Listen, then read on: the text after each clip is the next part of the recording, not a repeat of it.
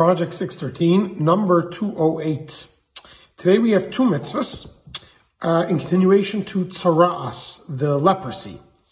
And today we're moving from tzara'as on the person to tzara'as on garments and on houses. So positive mitzvah number 102 tells us that we are commanded regarding the ritual impurity that's generated when there is discolorations on different garments that are described in the Torah. Now, this mitzvah includes all the laws associated with the clothing tzaras.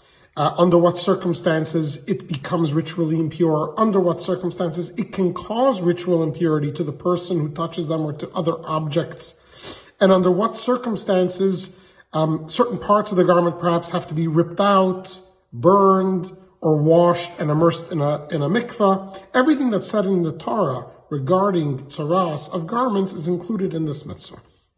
Then, positive mitzvah number 103 is the same idea when it comes to tzaras on houses. So th- this discoloration can also occur on a home, and the Torah describes all the details uh, what the color has to be, when you have to remove certain bricks, when you have to demolish the whole home, um, and under what circumstances it becomes impure, and under what circumstances it can cause other people or, or well, people or objects to become ritually impure as well.